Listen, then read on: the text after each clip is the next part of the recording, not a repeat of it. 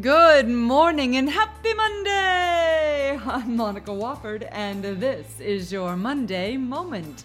Five ways extroverted leaders can minimize distractions. No matter the season, the festivities are but one of many possible leadership distractions. Between office holiday parties, decorations, extra committees, and personal family employee commitments, it's easy for a leader to lose track of normalcy for both him or her and the team, and then get far off track from the routine that actually produces results and would resemble productivity. Add to that the extroverted element, making distractions much more normal and frequently occurring naturally. Think squirrel. And one's office may look more like Santa's workshop than an actual workplace for approximately the next six weeks.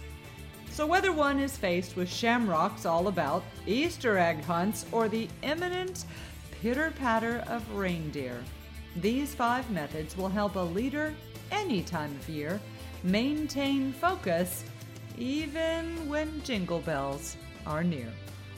The first method: do one thing at a time. Almost everyone is terrible at multitasking. And as David Strayer said, the more people try and do, the worse they perform on every task. But there is a small fraction of the population that might be true multitaskers, or as he called them, supertaskers. Now, David is a professor of psychology at the University of Utah, and his work on studying attention might be worth further investigation. But unless this description of supertasker is categorically describing you, and you're sure about that, do just one thing at a time, and you'll do each one of them better. Second method: learn to say, "Not right now." "Got a sec?" is an employee favorite question, particularly if their need is perceived to be quick. But what if that sec doesn't exist? Say, "Not right now," "Not at this minute," "Give me ten," or even, "How about we schedule some dedicated time for later?" And then ask them to send email-suggested dates and times. It's okay to guard one's schedule, and the alternative is fleeting from one seemingly urgent need to the next without actually being productive. Third method: dedicate times. Much as one might lead a team member to specifically pick a time and date on which to address their need, a leader who dedicates blocks of times to specific projects is often far more effective in the area of time management. Choose to read and respond to emails from, say, nine to eleven, and again from three to five.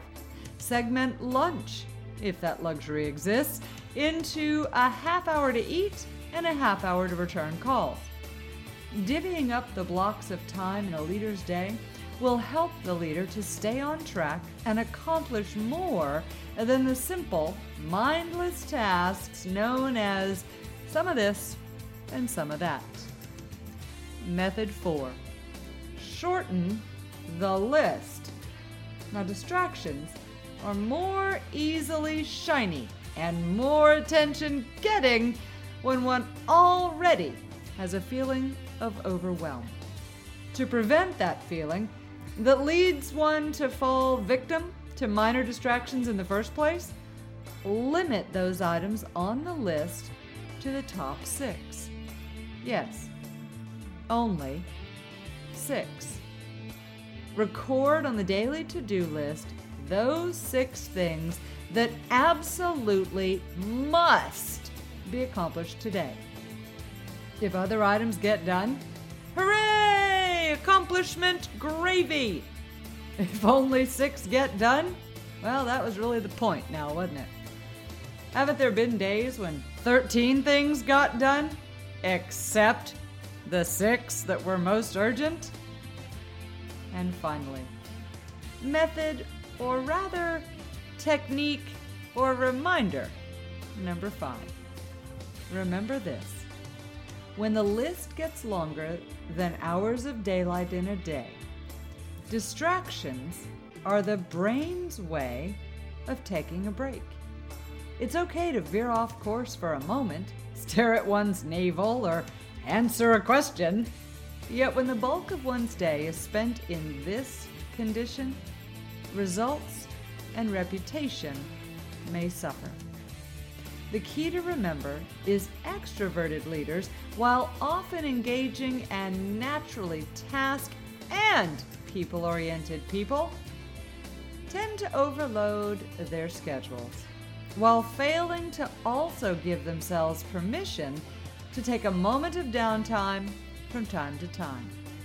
Even a moment of allowed distraction, specific set-aside time to be unproductive, can provide the much-needed recharge to then refocus, go back to work, and keep getting the most important stuff done. I'm Monica Wofford, and that's your Monday Moment. Have a great week, an even better Monday, and of course, stay contagious.